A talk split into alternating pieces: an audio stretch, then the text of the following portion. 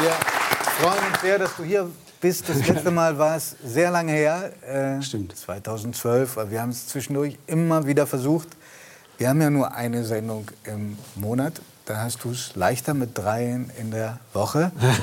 Und ich würde gerne anknüpfen an deinem Nachbarn da, der da liegt. Mhm. und eben einen kleinen Moment der Panik hatte, weil äh, Ellen kurz ins Bad musste und total. Ja und ich wusste, ja, wo sie jetzt ist. Und ähm, du hast vor kurzem zu Gast in einer ähm, Sendung des NDR, ich glaube, es war bei Das, hast du gesagt, wer nichts von Hunden versteht, der versteht auch nichts von Grönland, ein Land, das dir eine, die größte Insel der Welt, autonome Region, gehört zu Dänemark, der versteht von diesem Grönland, diesem mythisch besetzten Grönland auch nichts. Warum? Wegen ja. der Schlittenhunde? Ja, genau, weil die ganze, die ganze Kultur, die ganze Inuit-Kultur baut auf, auf Hunden und auf Seehunden, auf Robben. Und was ist das größte, das verblüffendste, das größte Wunder, was du da erlebt hast? Ehrlich gesagt, das, was wir hier jetzt auch gerade wieder gesehen haben, also dieses, diese, diese Beziehung zwischen Besitzerin oder Herrchen, Frauchen in dem Fall. Äh, in Grönland sind es dann meistens Jäger. Es gibt eine Jägerin, die ich mal kennengelernt habe. Äh, die, wir sehen da gerade. Ja, glaube, das, das, hat das ist Nordgrönland. Ne? ja, das ist Kanak. Das ist äh, sozusagen der, der, der, das nördlichste Dorf dieses Planeten. Äh, und ich, ich, war da öfter und, und zum Beispiel Paulus, der Mann, mit dem ich da auf dem Schlitten sitze, das ist einer, der hat eine, eine Beziehung zu seinen Tieren, das kannst du gar nicht erklären. Die stehen dann stundenlang an irgendeinem Atemloch. Robben haben ja so eine faszinierende Fähigkeit. Robben können selbst in drei Meter dicken Packeis ja. Atemlöcher frei halten. Die müssen alle 12, 13 Minuten hoch, um zu atmen. Und ähm, Eisbären haben sich das angeguckt. Die wissen genau, wo dieses verräterische mhm. Glitzern ist, auf dem Eis oder im Schnee. Ja, das Wasser schießt hoch, wenn die Robbe atmet und gefriert sofort bei minus 40, 45 Grad. Und dann hast du so, so ein münzgroßes, großes, so eine münzgroße Eisfläche. Und das ist sozusagen das Verräterische. Dann weißt du, okay, da ist das Atemloch an der Robbe. Mhm. Und darüber stehen Eisbären stundenlang und warten, dass irgendwann an der Robbe den Fehler macht, genau da aufzutauchen. Mhm.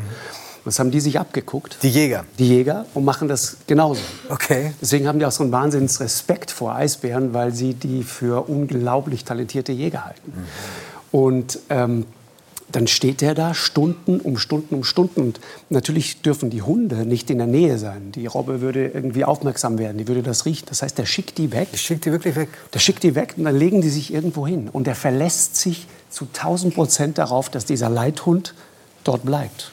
Wenn er es und auch nicht könnte, wegläuft. Wenn er es nicht ja, wenn könnte. der wegläuft, ist der tot. Ist der tot das ist die Lebensversicherung. Ja. Mhm. Weil das ist, wir reden über eine, über eine Gegend, wo keine Spur menschlichen Lebens, kein Wegweiser, kein Handyempfang, äh, das Halbdunkel dieser Polarnacht.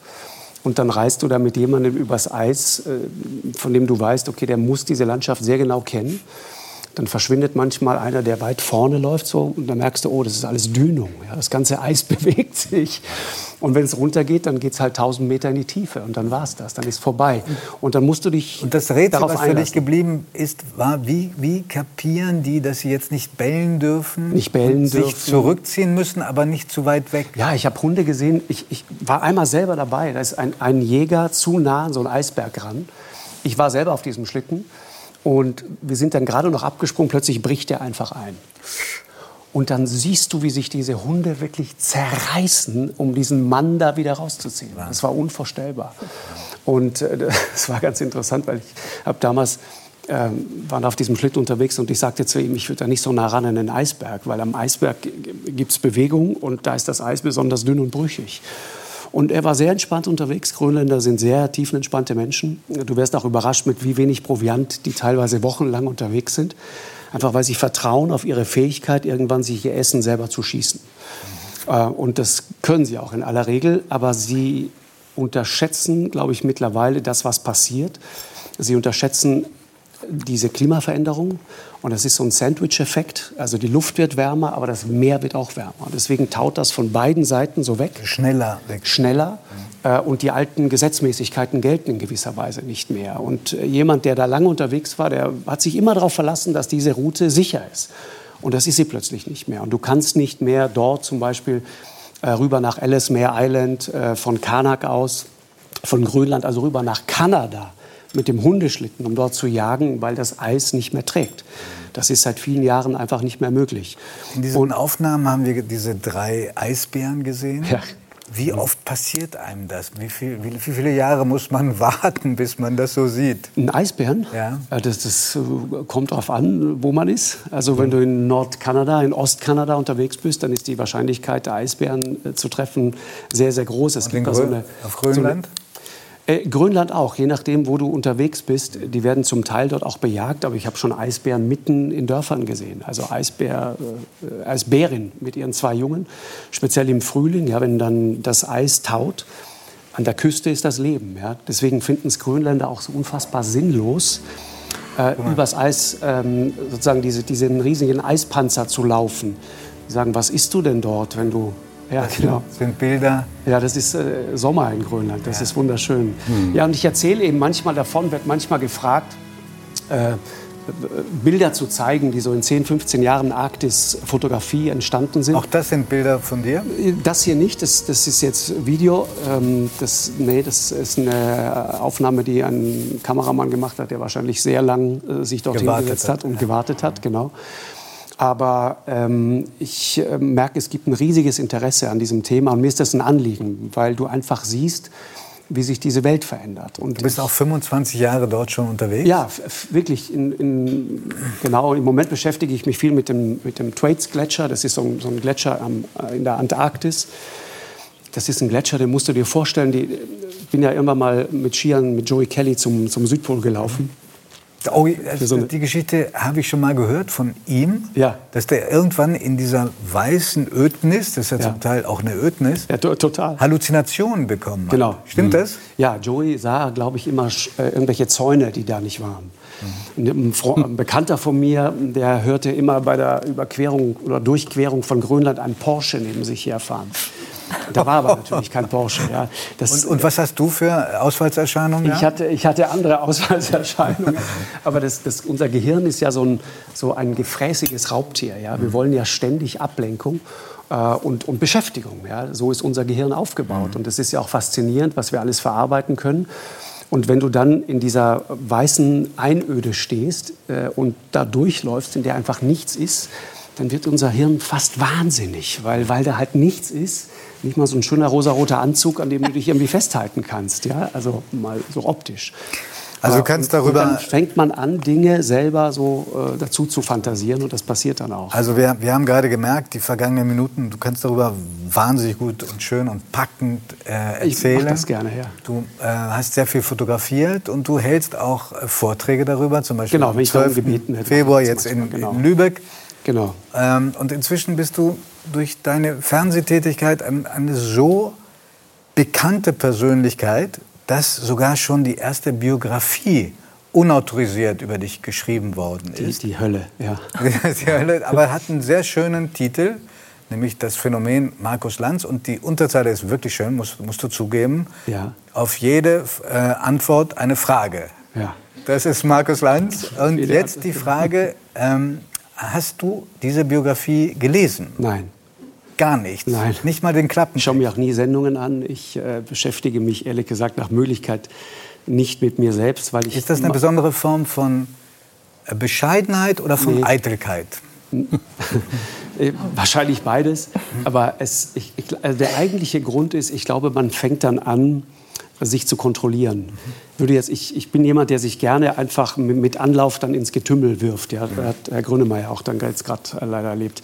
Äh, das tut mir dann hinterher immer leid. Ja, ich wollte Sie gar nicht angreifen, äh, aber ich kann da nicht anders. Was war ein, das war ein lebendiger Moment. Ich ja, ich weiß, aber ich will nur sagen, ja. wenn, man, wenn man sich dann selber ständig anguckt auch so. und auch liest und, und, und dann fängt man an, über sich selber zu reflektieren, dann verstellt man sich, glaube ich, irgendwann. Und ich, ich, ich will das nicht. Ich möchte wie möglichst versuchen, sozusagen einfach ja, bei mir zu sein, wie man heute so sagt. Und trotzdem, das soll man nicht verschweigen, wirst du am kommenden Sonntag mit dem Autor dieser Biografie in der ausverkauften, im ausverkauften Taliertheater sprechen. Ja, jetzt am Sonntag, ja, genau. Aber ich meine, du musst das Buch ja auch nicht lesen, weil es geht ja um dein Leben. Ich kenne mich ja. ja, genau. So, genau. Aber das Ding ist, ich habe Lars.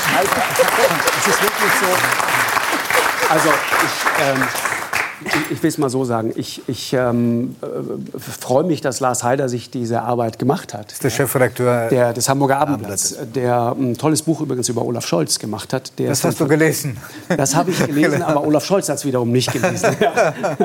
Und äh, ich habe Lars damals gesagt, da waren wir noch per Sie, Heider, machen Sie es bitte nicht weil wenn es etwas gibt, was ich in meinem Leben wirklich ausschließe, ist es jemals eine Biografie zu schreiben. Mhm. Äh, und ich äh, habe ihm gesagt, wenn Sie es machen, das habe ich dann dabei gelernt, ich kann das nicht verhindern. Ich kann nicht verhindern, dass jemand wie Lars Heider ein Buch über mich schreibt. Es sei denn, du, du würdest selber mitwirken, dann Genau, aber ich kann nicht, ja. ich kann nicht sagen, das dürfen Sie nicht. Ja. Das darf er einfach. Ja, wenn man irgendwann so eine öffentliche Figur ist, dann muss man damit leben. Mhm. Ein Thema kommt in dem Buch nicht. Ich habe ihn nur gebeten, schreib bitte rein, dass das gegen meinen erklärten Willen entsteht. Okay, okay. Das den, hat er auch gemacht. den Gefallen hat er dir getan. Genau. Was in dem Buch äh, nicht vorkommt, aber worüber du dich gelegentlich geäußert hast, äh, ist ähm, dein eigenes Selbstwertgefühl. Und ich bin sicher, dass viele, die uns hier zuschauen, ähm, sich wundern werden, wenn sie, wenn sie sozusagen den selbstbewusst wirkenden Markus Lanz im Fernsehen erleben, der mächtige Persönlichkeiten manchmal auch grillen kann, auf jeden Fall auch anpacken kann. An, an Leicht, leichtes Anwärmen. Ein leichtes Anwärmen, okay. Ja. Das ist eine Frage der eigenen Sensibilität, ja. würde ich mal sagen. genau. wenn, der, wenn der sagt, ich bin ein Mensch, der ganz stark Selbstzweifel kennt, Empfindest du das als Hindernis oder als Stärke für deinen Beruf? Die Frage könnte ich jetzt einfach zurückstellen, Giovanni. Ich empfinde hm. das äh, als äh, großes aber dann musst du sie mir beantworten. Ich beantworte, ich beantworte ehrlich. sie sofort. Aber ich, hab, ich, ich, ich habe ich, finde, mein, ich, ja. ich, kenne das auch, empfinde das gelegentlich als äh, etwas äh, masochistisches ähm, und glaube auf der anderen Seite, es ist nicht zu verhindern. Es gehört zu einem und genau. vielleicht macht es einen auch in manchem empfindsamer, als es ähm, für, für einen ist, der das überhaupt nicht kennt. Ja. Gerade die Begegnung mit Menschen. Und du? Ja, ich, also ich würde jetzt nicht sozusagen sagen, dass dann jemand weniger sensibel ist. So war es ja auch nicht gemeint. Ne? Ich habe ja nur empfindsam. Genau, aber äh, ich glaube, dass, ähm, also wenn ich, wenn ich dich so sehe und deinen Weg so sehe, ich kenne auch deine Geschichte ein bisschen, würde ich immer sagen, da ist äh, dieser kleine Junge, der eine Rechnung offen hatte mit dem Leben. Mhm.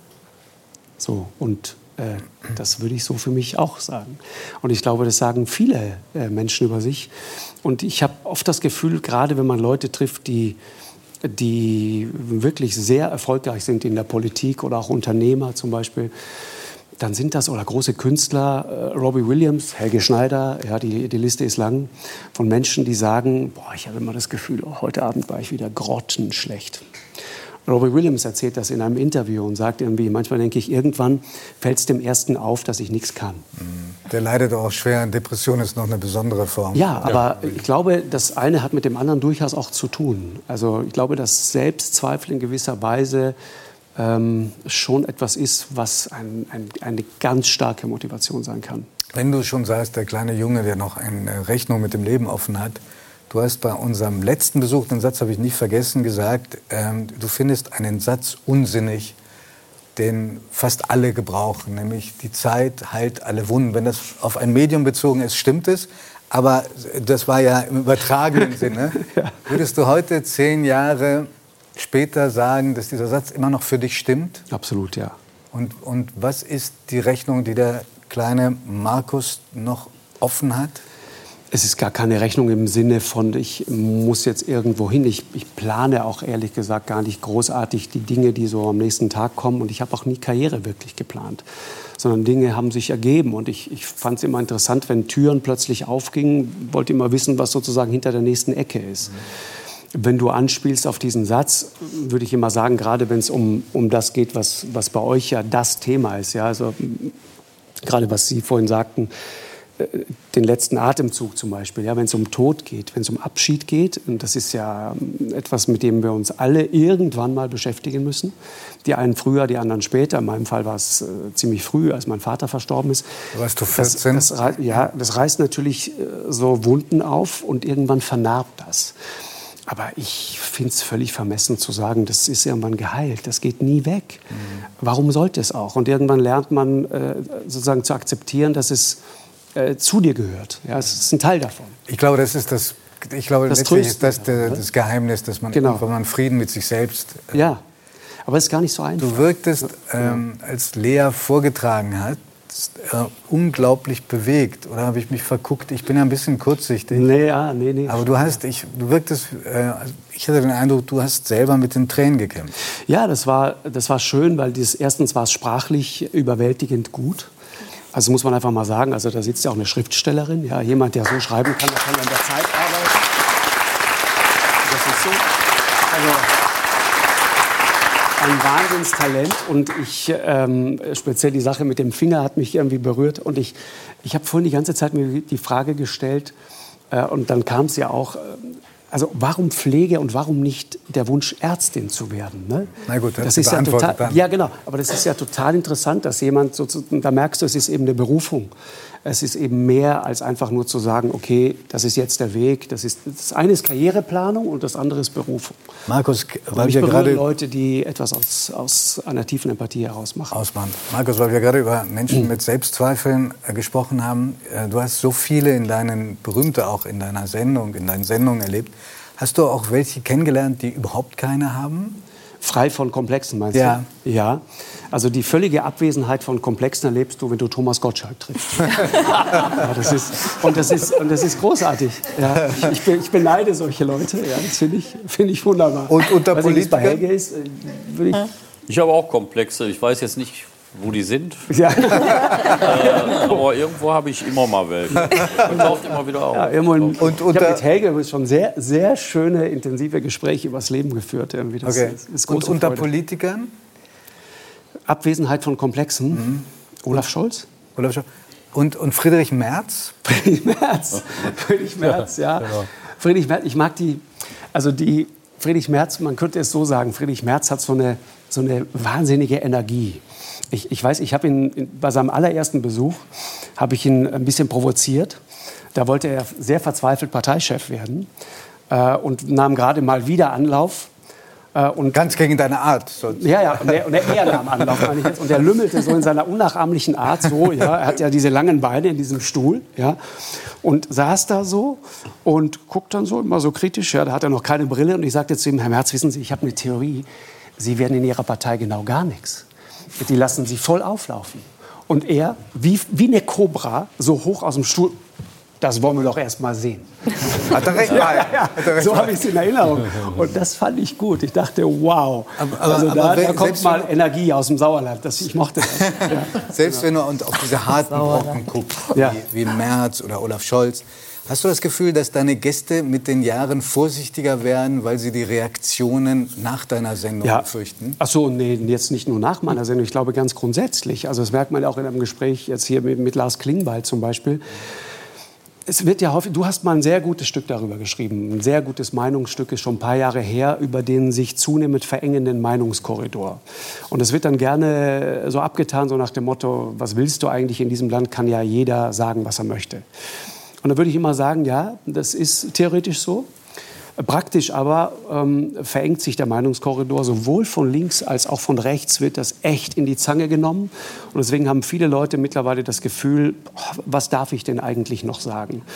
Äh, und dieses Gefühl ist kein gutes Gefühl. Und ähm, wenn du einen Politiker da sitzen hast zum Beispiel, dann merkst du richtig, wie der oder sie sich überlegt, will ich jetzt ein ruhiges Wochenende oder bin ich bereit für die Schlacht? Kennst du das von dir selbst auch, dass du sagst, nee. gehe ich in die Vollen? Oder ich gehe immer in die Vollen eigentlich, wenn es notwendig ist. Aber das ist eine Temperamentsfrage. Ich habe mich da nicht unter, im Griff. Mhm.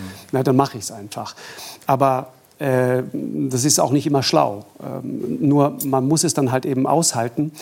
Deswegen finde ich auch, was Frau Lambrecht sagt, wenn sie sagt, ähm, da ist medial, da bin ich irgendwie sozusagen verhetzt worden. Ich verstehe das. Und wenn die Dynamik gegen dich ist, dann, dann ist einfach alles Banane. Ja? Dann gilt dieser alte Berti Vogt-Satz, der ja mal gesagt hat, selbst wenn ich übers Wasser laufen könnte, würden Sie sagen, was für ein Idiot, er kann noch nicht mal schwimmen. Ja, das, das ist sozusagen die, die Quintessenz. Ja. Aber ich fand, aber, mit Verlaub, aber, aber ich fand, dass Lars Klungbeil ganz äh, gut genau. geantwortet hat auf die Frage nach der Lamprecht. Ja, total. Er, er ist ja auch ein Profi. Lars Klingbeil setzt aber auch ganz genau die Botschaften. ich weiß, die Attacke gegen Robert Habeck, die hat er bei euch in der Zeit geritten. Das war ja sehr interessant, als dieser eine fast harmlos niedersächsisch daherkommende Satz kam, äh, man muss ja nicht nur schön reden können, man muss ja schon auch liefern. So. Ja. Das war der Auftakt äh, zu dem, was da gerade medial zum Teil zu beobachten ist gegenüber Robert Habeck. Und das ist etwas, ich denke, okay, musst du aushalten, ist das Geschäft und auch ehrlich gesagt menschlich tut mir das leid, aber aus professioneller Sicht muss man sagen, musst du aushalten. Deswegen verstehe ich das, was Frau Lambrecht da sagt, nur zum Teil. Menschlich verstehe ich das. Und dann gibt es eben Leute, die werden dadurch ähm, gezwungen, irgendwann zu gehen. Und es ist auch völlig legitim und auch sehr nachvollziehbar. Und andere werden vielleicht noch stärker und härter. Das Gefühl habe ich gerade bei Robert Habeck. Ich hätte gerne mit dir noch über den sogenannten Meinungskorridor weitergeredet, auch ja. weil das ein Ausdruck ist, den ich nicht besonders mag. Aber ja. ich, ich finde das, äh, aber das Thema den war, Gedanken, ne? das, waren, das Thema wahnsinnig wichtig. Ich bedanke mich sehr und sage, ja. ewige Feindschaft, wenn es noch mal zehn Jahre dauert. Ich schneller wieder. Vielen lieben Dank. Danke. Danke.